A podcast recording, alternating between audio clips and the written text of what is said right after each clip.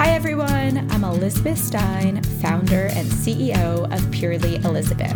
And this is Live Purely with Elizabeth, featuring candid conversations about how to thrive on your wellness journey. This week's guest is Danny Seo, environmental lifestyle expert, editor in chief of Naturally Danny Seo, and host of the Emmy Award winning TV show on NBC. He's also a principal and publisher of the design magazine Rue and the author of 15 books, including the most recent, Naturally Delicious Dinners. Danny is America's leading authority on modern eco friendly living.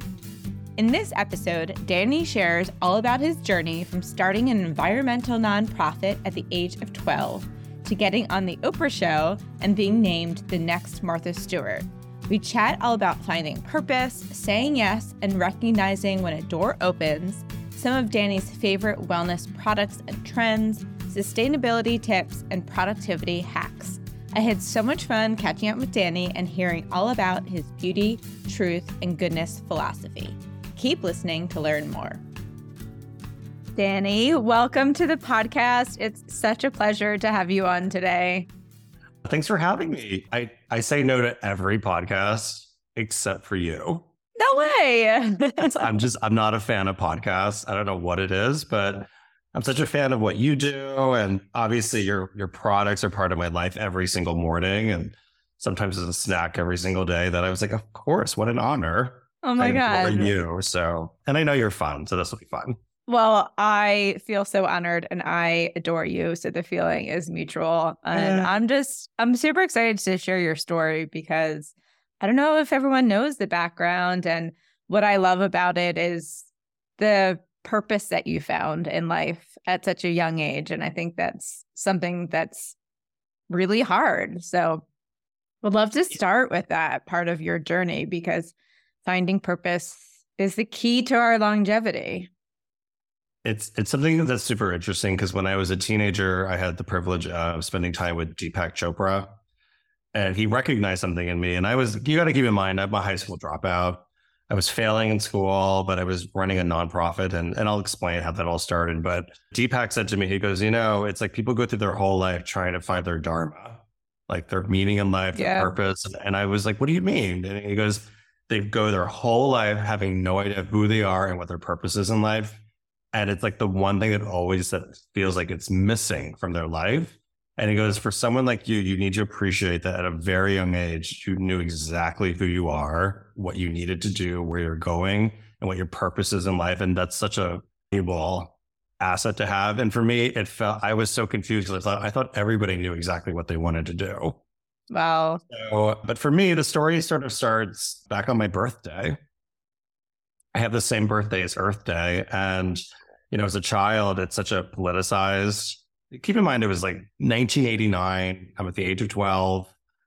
It's it wasn't like a, a popular holiday. Like it was actually like a holiday that was sort of celebrated by very, very left environmentalists, radicals, Greenpeace, people being arrested, all fine. And then the very, very super conservative right who was like, there's no such thing as global warming. You know, it's like, who cares about the environment? And and when you're a child, it's like you're so freaked out that your birthday is all about gloom and doom and the end of the world. So on my 12th birthday, I started, I decided to start a nonprofit with just a couple of friends in the basement of my parents' home. That was my birthday gift with a couple of dollars, like $23. And between 12 and 18, I grew that into the country's largest nonprofit group for teenagers for environmental activism. Did growing up, like what what inspired that to begin with? Was that something that your parents had really showed you, or do you remember kind of that first initial feeling of, hey, this is oh, an area I want to... You bring up my parents. I, I know we're not filming video, but my face is like, what? No. It's no, it's you know, it's interesting is like I think that was part of it too, is that my parents, they were not environmentalists. They weren't encouraging it, but they didn't also try to dissuade me from doing anything they said if this is something you're going to do, you have to do it yourself. And keep in mind, this is before social media. This was actually where email was in its infancy. There were barely, you know, like you were yeah. using like GeoCities for a website. And so like I had to figure out like at a certain point during the growth, it's like fundraising. I had to like, we got to a certain point where it was like, oh, I have to, the IRS is like, you need to be a 501c3 charity. So on my own, I had to create a board of directors and write, you know, file all the registration papers as a child, you know, to Incredible. get approved You know, I had to like, you know, like I was like literally running a corporation through a PO box. How did you even know how to do that? You you just figure it out. Yep. It's like, and one of the things that was interesting is I spent so much time um, at our public library that one of the librarians, like at the public library, was like, she's like, we need to, like, someone needs to do a story about how like kids are coming to the library to like study business and they're in here like we want more kids like in the library. And and that was sort of like the first piece of press. And it all kind of like and people were like other teenagers like wanted to join. And and we were doing all of these campaigns on top of it that were so not normal at the time. So like typically when you thought about preteens and teenagers we'd be planting trees or picking up trash. And here i was like challenging the Faroe Islands about their, you know, their whaling policy. Wow. And so then I had this, I had the State Department like come visit me in high school to ask me, it's like about my how I'm potentially damaging a relationship between Denmark and the I got attorneys on to, to work pro bono for us to challenge, you know, the development of what I considered to be like environmentally sensitive land. So we would fight developers in court to try to save like forested areas. I mean, we even convinced like some of the biggest retailers, you know, you know, to eliminate fur from their fashions. Wow. So it was there were things where it was like it, it was like it was a mix of things where it's like we wanted to do really meaningful, direct, real action versus just like you know smiling for the cameras. Sure, it's um, incredible. Um, and I also dropped out of high school. So, what tips do you have? I guess uh, starting with to your to the earlier conversation, just around passion and purpose in finding that purpose? You know, it's it's so difficult because I feel like everyone's journey is different. I mean, sure. I, I love your story where like I honestly believe with your story, it's like I don't think you sat at your kitchen table and thought like one day I'm gonna have like this massive empire. I think you just wanted to make good food. Yeah. you know, and and I think it's about recognizing the one thing you have to do is is have your eyes open and recognizing like when a door opens, right? Yeah.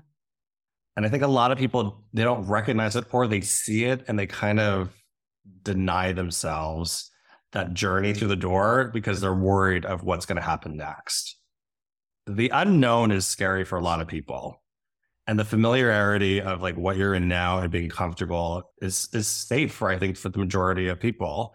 And so like I feel like sometimes when what I can do for people is that when I see a door open, they may hate it or they may hate me at the moment, but I can speak up and say, Hey, this is an opportunity for you. And I just want you to recognize that And whatever you choose, I'll support it. But I want you to see it and where this could take you. I've actually lost friendships over that. It's the craziest thing because it's something where it's not like personal and I'm not like criticizing them or it's, you know, it's not something where I've done something hurtful or harmful on purpose. They just don't like to hear it because it's yeah. reflecting too much onto what they're afraid to try. And it's uncomfortable. Yeah. No one likes to be uncomfortable. Well, I don't know. I think you and I like to be uncomfortable. Yeah. Have you read the surrender experiment?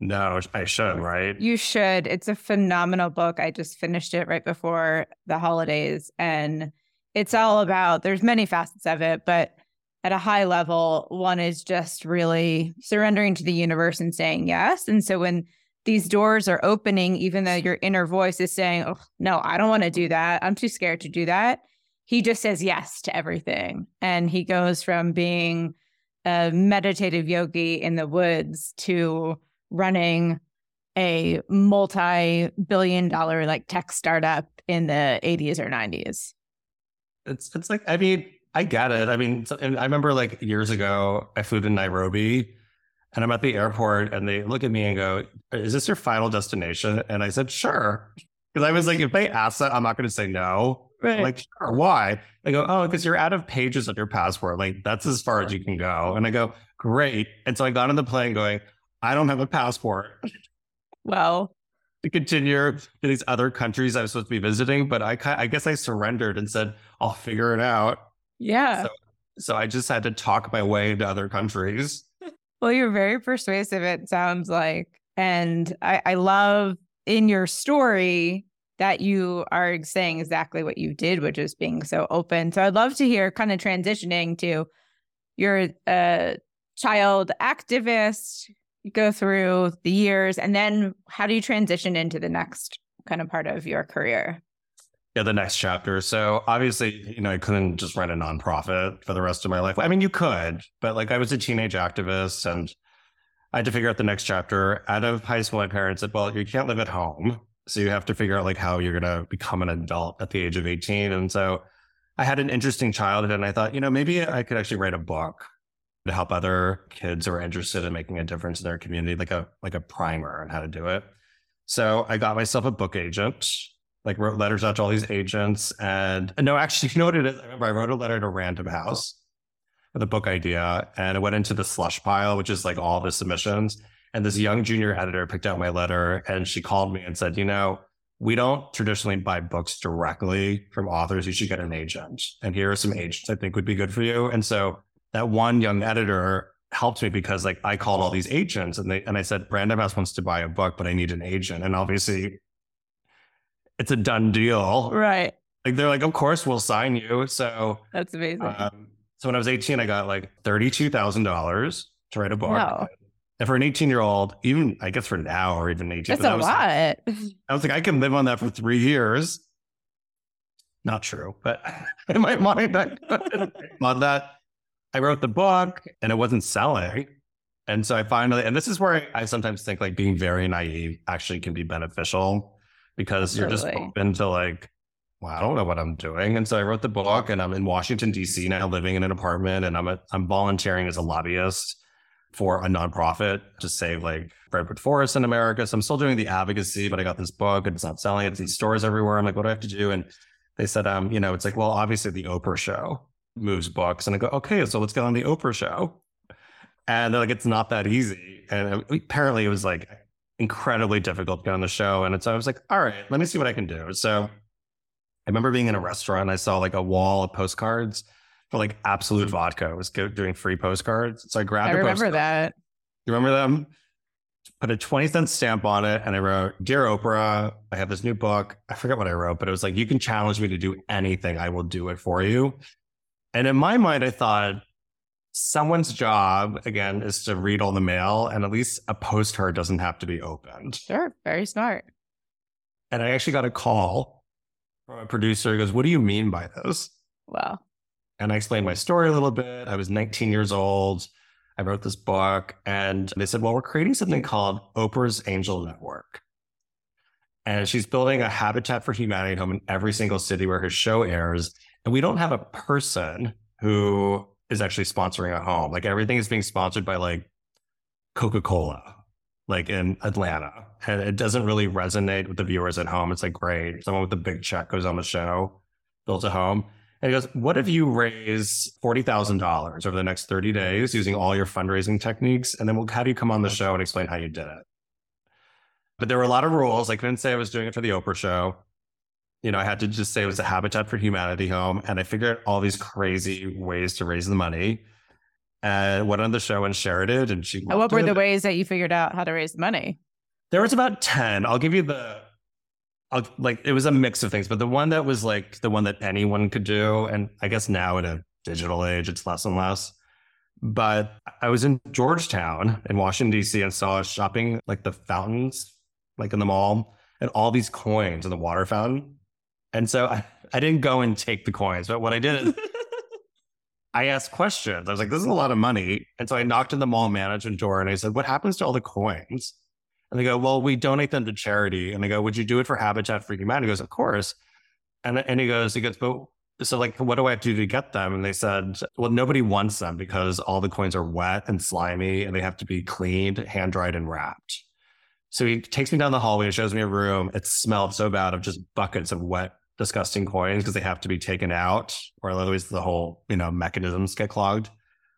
And he goes, "You can have them." And I went to go lift up a bucket. It was like, "I don't have a car. Like they're super heavy. Like this would take forever." I was like, "Okay." And so then I, I decided I was like, "There's got to be a way." So I called the U.S. Mint. I said, "I said I just have a question. It's like I just have buckets and buckets of wet, slimy, dirty coins, and I don't know what to do with them." And they transferred me to someone who I remember it was almost like he never got phone calls and he picks up the phone. He's like, and he goes, mutilated coin division. Oh my God. And I explained what I had. And he says, okay, all you have to do, like, I was almost like, it was almost like the IT department, you know, at a company, like the Yeah. typical IT person. All you got to do is uh, set up a bank account and they'll send a truck to pick up the coins and then we'll handle the rest. And then um, we'll just wire the money into your account. And so just by connecting the dots between the mall, the bank, and the US Mint, I was able to get like four grand. Wow, that's incredible. And so, and that's what I think was so beneficial for viewers at home was like, I don't want to clean all those coins, but I can make a phone call. right. So that was fun. And but obviously with the Oprah show, it's like you get to do more books because it sold well. And I I got to write another book. And my second book it was all about philanthropy, but it was honestly the Washington Post was sent to do a story about the book, a little little tiny story. And I decided for the reporter, she came to my apartment. I said, Oh, you know what? Let me make you lunch. And I cooked her an all organic lunch and it was vegetarian and Whole Foods didn't exist. And she's like, What is all this? Yeah. And she looked around my apartment and I had all this recycled furniture. I was like, oh no, I, I dumpster dived and like this podium over here at church was throwing it out. So I turned it into an entertainment center. And she's like, it's actually very nice. I go, yeah, I call it sacrilegious chic. And this little story ended up being a cover story for the Washington Post. Holy cow. Uh, two full pages, didn't know about this. And the, st- the gist of the story is like, is this the next Martha story? oh my God. So I was actually horrified, Elizabeth. Yeah, I was going to ask, what were you feeling in that moment? because I didn't, I wasn't pitching myself to be that. And I was, and also she didn't promote the book. Oops. So I was like, what is this? And also, I didn't go to culinary school. I have a high school dropout. I have no design experience. Like, I was just showing her stuff I liked. And, and that's when the aha moment came together because the LA Times picked up the story and there were all these like celebrities who contacted me about working with them. I can't like mention their names, but we're talking about like to this day, like the world's largest number one male actor in the world. Wow. Like everyone, I was working with them and helping them green their homes. And I was like, oh, maybe this is what I should be doing. Because when I sent this certain actor to the Academy Awards in a hybrid car, like no one had ever done that, it got so much press attention. And I thought, wow, I just opened up a giant global conversation about hybrid cars by making one decision.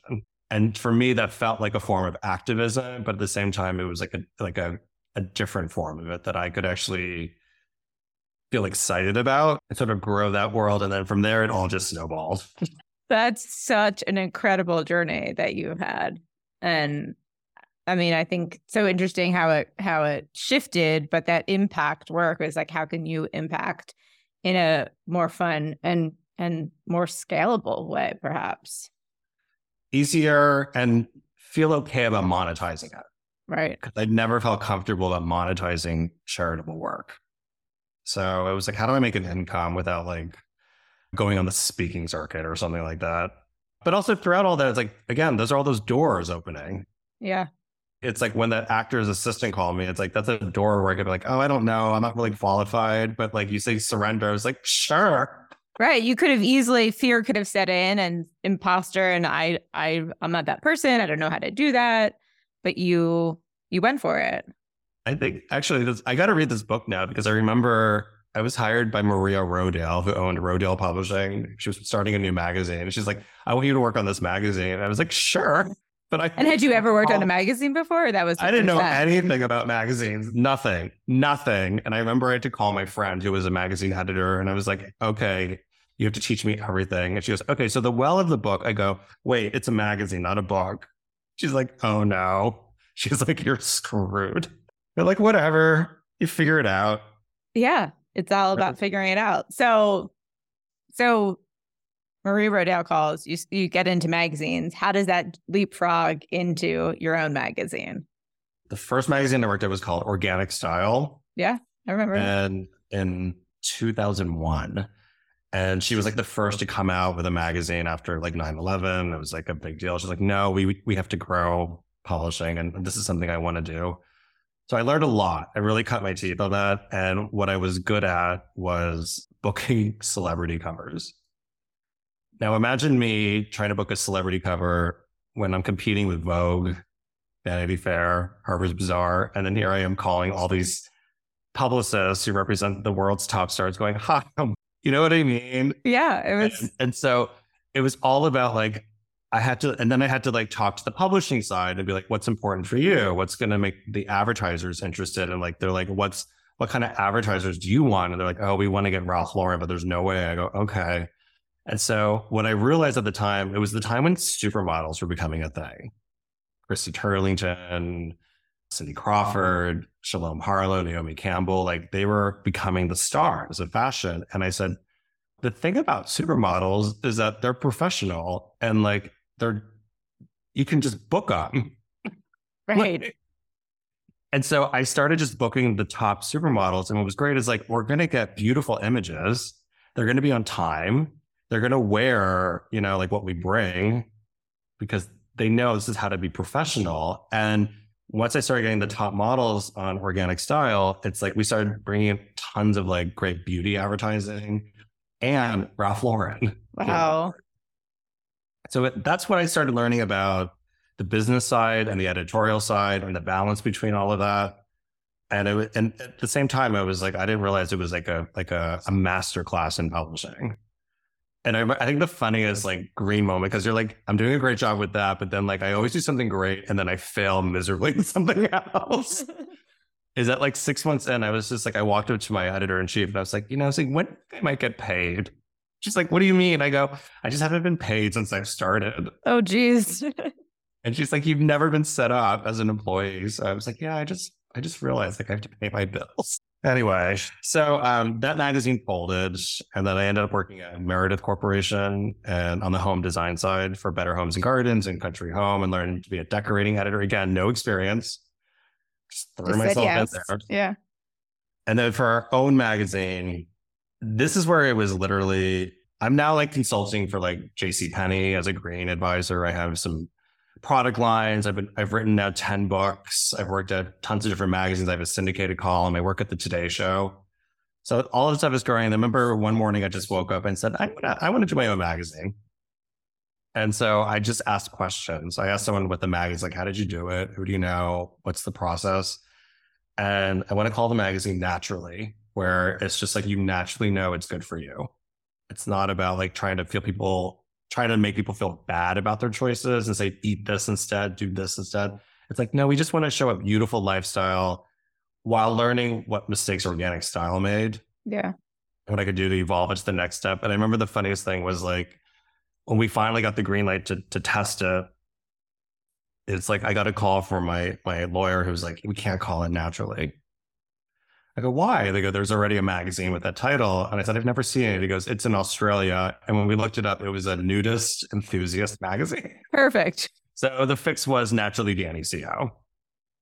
And, and that's when I kind of embraced, like, okay, I might as well just put my name out there. And I feel like you may have had that same issue, adding your face and your name. Like, you don't seem like a person who's like, me, me, me, me, me.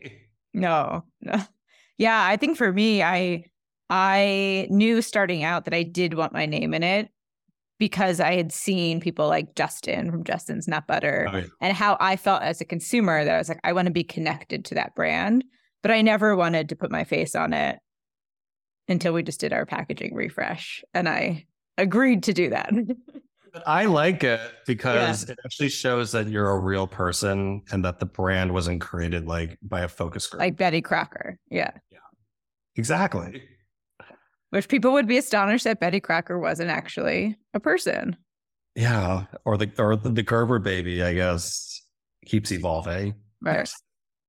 so, talking about brand, what tips do you have? Because you obviously have done such an incredible job creating your brand, your personal brand. Any tips around that for people? I think I hear the phrase all the time: "Fake it till you make it." I'm I, would I don't believe in that. I think that's just outright lying.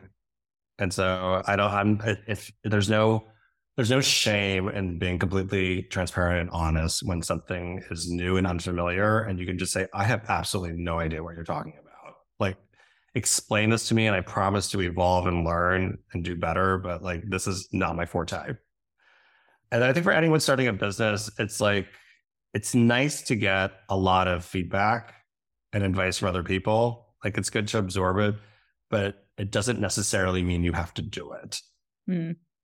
So it's that that's a weird fine line, I think, between two things. And right now, it's like we have a, a, a TV shopping partner where I have a clean beauty show, and it's like what I, it took me a while to get to a point where I finally, you know, just had to like finally go. You know, it's like I I really think I understand this customer, and allow like my gut instinct to to really reflect the merchandising decisions and so like there was something recently where I said, no, like I, I, I came back from Korea and I found this amazing facial oil that it's cold pressed ginseng root. Wow. And they've been making it since 1899 and it's $250 a bottle. They said, absolutely not. No one's going to buy this. It's way too much money. I go, no, it's impossible to get. But like, because I went to Korea and spent a couple of days, with the farmers and the formulators and all the decision makers. Like I'm Korean. Like I know it's not just about business, it's about respect for the process. It's like they've agreed to let me bring this to the channel. And they said, fine, we'll take in a couple hundred. I recently put it on air, told the story behind it. It was sold out in 90 seconds. Holy cow. That's amazing. And so then I just love the moment where like Elizabeth, like I'm in like the room and everyone's writing. I was like, it's like, how do we get more? And I'm just like, can someone just say, just to humor me? Like, can I just say I told you so? Right. Listen to your gut instinct. Like, just trust me. Just trust me. But also, when you fail miserably, own it. It's so easy to blame everybody else and the day of the week and the holiday or the weather. But like, just go, ah, I was wrong. Yeah. It's okay. I'm sure you've had a flavor that was a, a massive bomb. Totally. You're like, no. no, we totally have had. We've had so many products that, you know, you think are going to be your your winning baby, and for whatever reason, it's in a lot of cases for us, it's like we were too trend forward and ahead of our time. I think, and then sometimes it just didn't taste good. But was it the cheddar cheese garlic granola? The cauliflower oats, in particular. Oh, I liked that. And our and our mushroom bars, which were way ahead of their time. But those should come back. Yeah, those should come back. Those Mushrooms are trending. Totally. So talking about trending stuff, I would love to hear from your perspective what you think is next in wellness, sustainability. Where where are we going? It's it's a tough one. I mean, I know we just talked about it, but I actually think ginseng as an active ingredient is going to trend big in just skincare or also in in oh I I think all for applications yeah. all applicable but mostly for ingestibles. But I think the delivery system is going to change. I think someone whoever can what I call it vital proteining or methodized um, ginseng because right now it's like it's a very strong kind of medicinal flavor to it. And so we either just embrace what it is and what it does and keep it very simple and pure or we find a different delivery method that's more palatable to the American sensibility because it took 200 years for it to become modern and mainstream in Korea. So, like, in fairness, like we can't expect an American palate to embrace it like on day one. Sure. Um, the other thing, actually, no, that I think is the biggest thing for this year, and I think for decades to come, I think I sent you a bottle. I may have, but Tru Niagen. Yes, you did. Thank you. Do you do you do you in the whole NAD thing? I'm super into that. I I was getting NAD drips for a time, and so I think there's a lot of science behind that supplementing or or adding into your diet. But the NAD drips, it's like they do work, but it's like it's so time consuming. Oh, it's so time consuming. I mean, it's not realistic, I think, for anybody to do. It's like a three, five hour thing and and you feel like crap Yep. during it. You feel great after, but it, it's not sustainable. But with Tru Niagen, it's like it's an interesting delivery system. Two Nobel Prize scientists sit on the board, and it actually feeds at a cellular level and gives those listening. You're like, what the heck is NAD? It's basically the fuel source that your cells need to function. And after the age of 40, you produce 50% less NAD, which is why you're aging. And this is the way of actually getting your NAD levels up to optimal health. Like it's the future of aging better, optimal aging. There's no such thing as anti-aging. Doesn't exist. We're all getting older. But the thing with Triage that I'm so drawn to, why I brought it to the shopping channel, it's now their number one supplement in Wow. just like three months. And I'm and I use it every single day. Is that like I can't say it on air, but like every single NFL team, basically every player takes it. Every major league baseball team practically takes it. I mean, like it's Tom Brady's like secret weapon. Oh well, if it's Tom Brady's secret weapon, I think we should all be thinking it. I mean, he's 45 and look at someone in optimal health. Right. He's pure optimal. And he's not a paid spokesperson. Like he buys it because like this is one of his secret weapons. Well. All right, everyone say it. go get it. So that to me, I think anyone who can really figure out NAD and right now it's in a supplement form, but like I know like Nestle's like looking at ways to put it into food, Maybe it should be our next product. an an NAD supplement. That's not a bad idea, but it has to work. Right. So the clinicals are tricky, but I think NAD is a big thing. And then I think lastly, I had to pick something. I don't know, ginseng and NAD. Can I just go with that? Sure. We'll take it. How in Korea today, how is ginseng most consumed? It's okay. There's two different ways. So one, there's like the revered sort of more traditional way where it's like this is a red ginseng. It's the highest quality. It's done in a beautiful ceremonial box. It's sometimes it's mixed with like ground up like deer antler that's naturally shed. They're not killing the deer. And so, and it's also with like hundreds of years of research and development into like what's the best. And they sell for thousands of dollars, these kids. And then they have like the on the go version for like a younger generation where they're like, they're like sticks mixed with honey and elderberry for immunity Oh, or just pure honey where you just squeeze it in your mouth and go. It's also done in coffee shops, like in a beautiful ginseng latte. So there's the modern side of it, and then there's like the revered side. And I, I tend to fall more on the the modern, like fresher side, just because also like I don't I don't I don't know if I can include a fifteen hundred dollar box of ginseng as part of Right. I don't know if I like do I if do I bow to the box? Like I don't know what to do. And then there's obviously the topical products, um, which are really great as well. So you mentioned earlier about having the columns, and I know one of which is your do just one thing. So Yeah. as we are thinking about 2023, I'd love for you to share kind of three of your top takeaways for people that as they think about this year can just do that one thing. I think fast fashion has been the worst thing to happen to this planet. I think it's tricky for people. Just we're addicted to getting clothes at crazy prices, and then we think I'll just donate it. But like even like Salvation Army and Goodwill, they don't want it. It's just too much. So billions of garments end up in landfills. So I think the easiest thing to do is one, ask yourself two questions before you buy something. One, do I really need it? That's a yes or no.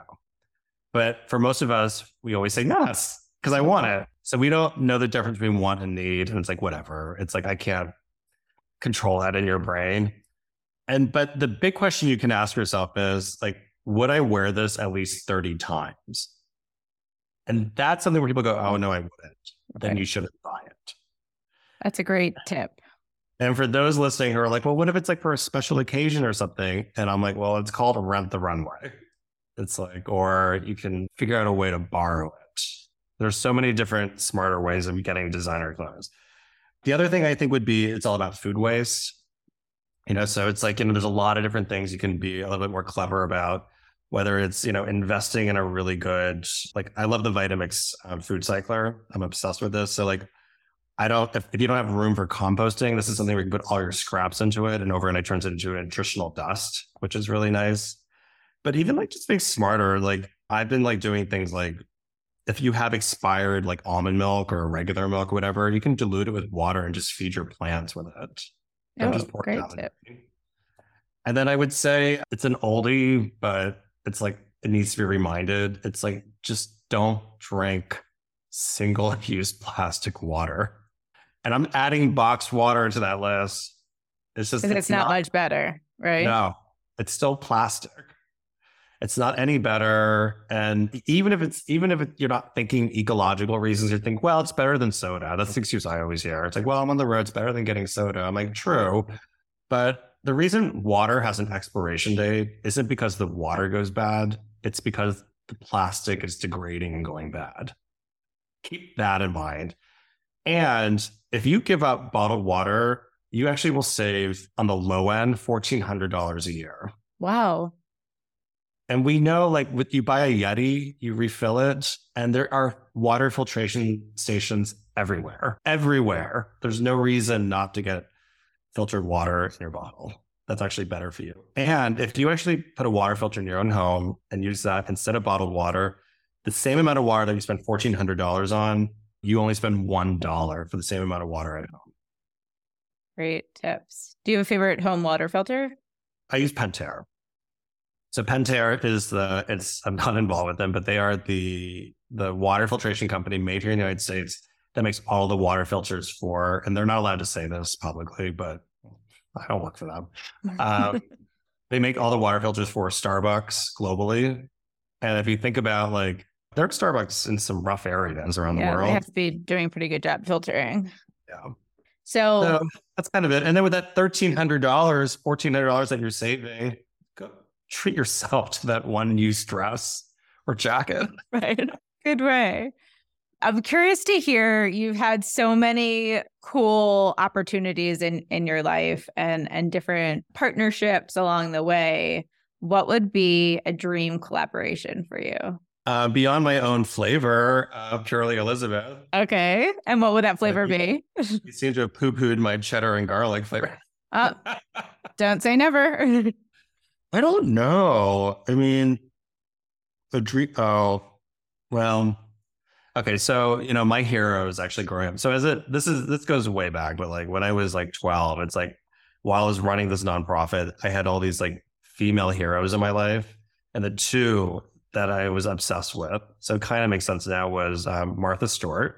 Remember, and back then, like she had like a lifetime TV show. She just That wrote was books. amazing. Yeah. Like it was like the like her empire was just starting and I could see it. And I was so inspired by like one woman creating this like empire and Dr. Jane Goodall. Also amazing. So I, I think of it's it's either of them. It would be fun to do a, a collaboration, but like I think it'd have to be actually Dr. Jane Goodall. I think it'd be fun to do a collaboration with. All right. Well, Like, but she'd have to be okay with my stalker story about her. what's your all right? Well, now we have to hear what's your stalker story. Well, when I was, I mean, I, I'm, I'll, I'm, an open book, but she actually came to do a speech and a meet and greet in my hometown of Reading, Pennsylvania. And as a kid, like I couldn't afford the $200 to go to the reception, but there was, I mean, just see the speech and the meet and greet. But for $25, you could attend the reception after where she was just there for a couple of minutes and she'd sign a book for you. And I remember, so I, I paid for that. And then when everyone left the auditorium, I actually went into the auditorium that was empty and she left her notes behind. And there were doodles of um, chimpanzees all over Oh it. my god, I took it. how cool is that? So I was like, worth every penny. I mean, I think she'd be fine with that. Totally Or, or it would totally be so weird. She's like, I have been looking for those notes. She might be willing to pay you for those notes. 25 years. Right. All right, switching gears to a day in your life. I I'm curious to hear since you are involved in so many different pieces of your business, how you kind of set your week up. Do you chunk it out so that one day is creative day, one day is magazine, one day is TV or what does that a week look like for you and any tips for setting up your week for success? I'm such a, I'm like an old person. I feel like or it's very antiquated the way that I plan my day, but I, I do a, a, a printed out list of priorities. And then it's That you important for ty- me that you like type the night before or what do you do? the morning up. Okay. So the morning of. So I, I I have a cup of coffee with like my collagen, bulletproof. I put all this crazy stuff in it. It's That's like, your all the things you put in it.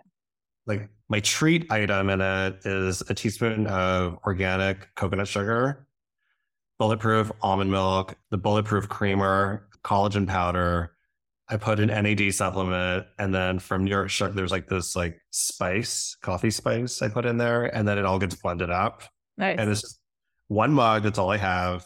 That's my breakfast. And then actually, and then in total honesty, right now, and then my pre-workout like little meal is that I I love the um the banana oatmeal that you make. oh, thanks.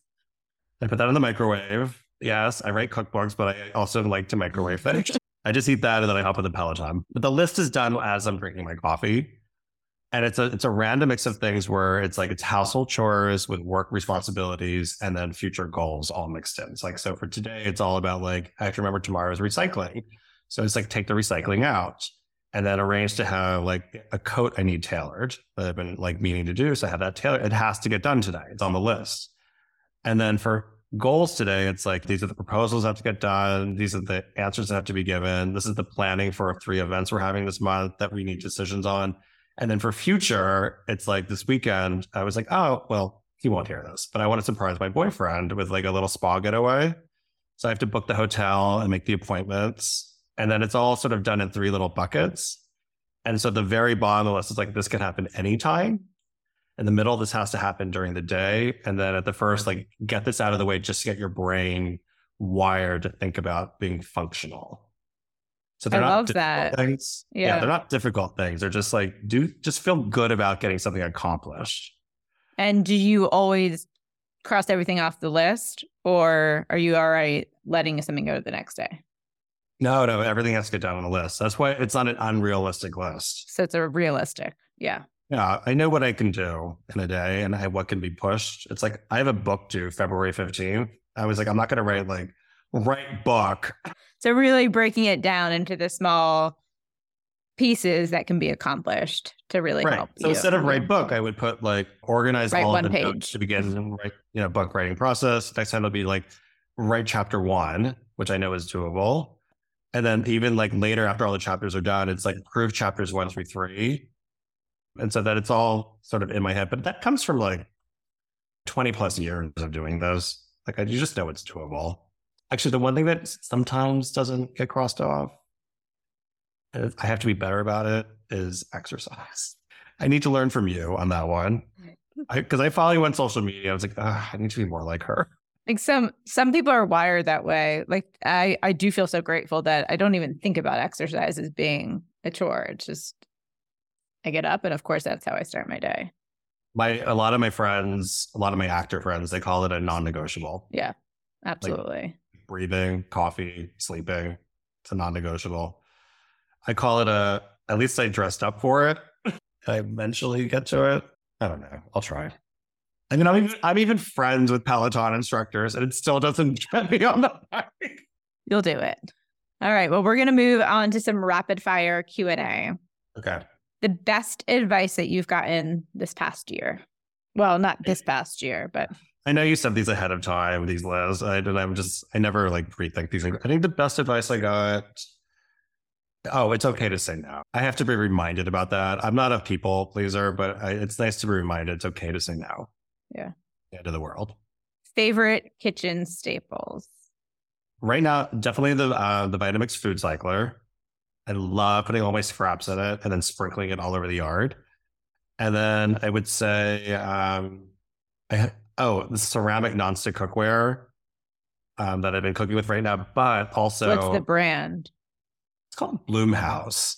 Okay. It's I really I really like how it's performing and it's it's just really beautiful. But I'm also obsessed with my Finex cast iron pan. So maybe I'll eh, no, I'll go with the Finex. That'll last forever and it's beautiful. Change my mind. Three things that you're currently loving. I love my little kitchen staples. Oh damn it. All right, fine. You can put a kitchen one in there. I was about to start with I'm obsessed with my I travel with it. It's the little frother for my coffee thing. So like I travel with everywhere. So I have like a little bag that's full of all of my like healthy essentials in the morning. So it's all dosed out, like all of my coffee stuff, ginseng packets, Tru Niagen. Like it's, I'm like that too. But like once you travel so much, you have to get good at at I know, but it that. looks so I look crazy when I walk into like a restaurant and I'm about like, and it's in a Ziploc, which is, and like I hate single use. So like, I'm just going to use this forever. So it even looks rattier. Oh, I look crazy. maybe you could come out with a cool line of I don't know. Organizers for your, Yeah, like travel organizers for that. I call it the how not to die bag. like it's so bad. And you know, I'm also like I'm in love with like a year and a half ago, two years ago, we acquired a media brand called Rue. So I'm really proud of the team behind that. And It's the first time where I, I'm involved, but it's not like I'm not on top of the masthead for involvement. And so it was a good example of like, wow, we have a really beautiful product and a beautiful magazine, beautiful books and products coming out. But um, it was nice to sort of release some control and realize it's going to be okay. If you just surround yourself with really talented people, but also reward them, then it all it all works out. I think I need a third thing I'm obsessed with right now. Um, oh gosh, it sounds so stupid. I feel like I should talk about something charitable, but I'll be honest. It's like my Marriott reward points. I'm right there with you. Where's your you? favorite place that you've used your points for? Well, I don't go anywhere exotic, but like I just got ambassador. Nice. Do you have that? I do. Is it? It's kind of nice, right? It's so nice. I I mean, the last two years I haven't traveled as much for work, but historically I was on the road every other week. So I've accumulated a lot of Marriott points and status for that. I mean, but it's like I didn't realize it's like I had to take like a really early flight to Minneapolis. And so like the only way I could get. And so I get there at 9 a.m. I had to be up at 3 a.m. I'm there. And then I go to the hotel. They're like, oh yeah, you can check in whenever you want. And Amazing. Like, and so then I went to sleep for like three hours. And then I went to like my meetings and went on air. I was like, but if I didn't have that, like I would just be like, what do we do? yeah, that's so helpful. So there's that. All right. Favorite words to live by? Beauty, truth, and goodness. So at the, I had a TV show on NBC for a couple of years, and I ended every show by saying, you know, celebrate every day with beauty, truth, and goodness. So the beauty in things, recognize it, see it, love it, embrace it. Truth, what did I say before? Don't fake it to make it. Just be honest. Honesty is always key. And when someone's honest and truthful with you, recognize it and love it. And then just the goodness of being alive. I love that. What's one thing you wish more people know about you? That I'm not a workaholic. Yeah. I'd be surprised. So, yeah. I think it's kind of it's like that's not what I aspire aspire to be. And it's also because I it's all about the quality of what you do, and not the quantity. I think people would be surprised like in the month of February, like I actually disappear for three weeks, but I don't make it a big deal. You wouldn't know it. No one would know because it, it doesn't have to be this thing where it's like, no, don't bother me. It's like I'm on a boat in Key West for three weeks. That sounds amazing. And that's when I realized when I started doing it, it's like nobody even cares. Right. The team can go on. Just there's just like one or two people who are like, it's it's so it's kind of cute where it's like I don't respond as quickly to an email or something, and they just go. It's just fun to see them like go on this slippery slope of like, oh, I just want a question about this. It's like, hey, I just want to check in about that. To, are you mad at me? And I'm like, calm, calm down, Lauren. It's like, we actually have never even met in person. That's hilarious. and it's cute. Favorite, all all time favorite magazine shoot, which I'm sure you've had some incredible experiences. Uh, oh, I know. India, travel story. I was able to negotiate my photographer myself to get into the Taj Mahal for 30 minutes before it opened to the public. Oh, wow. That must have been insane. Have you ever been? I have. You it's know what it's like the crush to get in. Breath, yeah. And I remember like you have to run. There's like it's all the way for you got to run all the way in to get to the Taj Mahal, and like so we were rushing to get there as much time as possible. And and I remember my photographer, he was like, okay, it's like he set up. He's like, I want to do the night. And I looked at him, it's like, stop. We're gonna actually spend five minutes or three, a couple of minutes not doing anything. And like, because you and I right now are at the Taj Mahal, one of the wonders of the world, by ourselves. Like, just look at it. And so I think it was stressing him out in the first minute. And then it was like, okay, like, you're right. Like, I'm having a bucket list moment. And he's shooting away. And I go, it's just, I don't think this is the image. And we're missing something. And then suddenly the stray dog walks in front of the camera, sits down, and stares up at the Taj Mahal. And I was like, that's our shot. Wow. That's it. That's so cool. That must have been an incredible experience. I haven't had that in a while, but yeah, that's something you just you never forget. Oh, absolutely. Lastly, what is your number one non negotiable to thrive on your wellness journey? Sleep. Sleep, sleep, sleep. I gotta get eight hours. Absolutely. Do you have any tips or things that you do to get good sleep? It's not about, I don't want to, this is the product that I use, but I actually use a, I don't do melatonin. I don't use any sleep aids. I do find that having NAD in my system helps actually with my energy levels so I can, you know, sleep properly.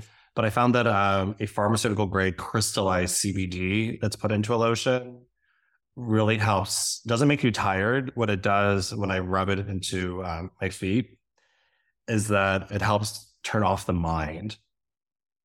Because I, apparently it's like the study behind this is that we're all anxious. And mm-hmm. even if you are tired, anxiety is what keeps people up, no matter how tired you are. And this is a way of actually turning off that anxiety or really softening it a lot so that you can get past that 2 a.m. wake up call and oh. actually get a deeper quality of sleep. And what is that product called? It's such a silly name. I don't do I want to say it. But I guess it's actually brilliant marketing because it tells you what it is, but it's called sleep cream. Okay. Great. Perfect. Like it is what it is. Yeah. But it actually works. Yeah, I'd love to try that. Well, Danny, in closing, what are you most looking forward to this year? I can I ask you that question too? Sure. But I think for me, it's I, I, I'm really embracing that mantra of quality over quantity. So quality experiences with my partner, with my family, with my friends, and not and and the ability to say, and I've done this already, to say no to things that I'm just like, you know, what it's it's just not my cup of tea. It's okay. How about for you? I think maybe not what I'm most looking forward to, but one of my goals, as you're saying, quality over quantity, is being more present.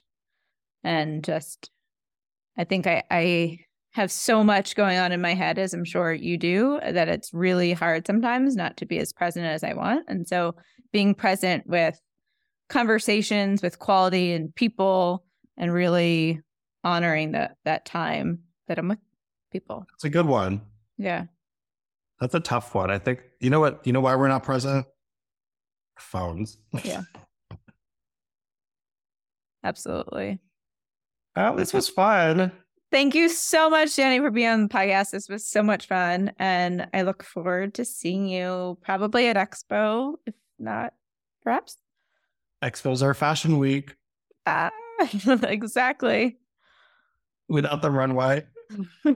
uh, thank you, Elizabeth. Thanks, You're Dan. This is great. Thanks so much for joining me on Live Purely with Elizabeth. I hope you feel inspired to thrive on your wellness journey. If you enjoyed today's episode, don't forget to rate, subscribe, and review. You can follow us on Instagram at purely underscore Elizabeth to catch up on all the latest. See you next Wednesday on the podcast.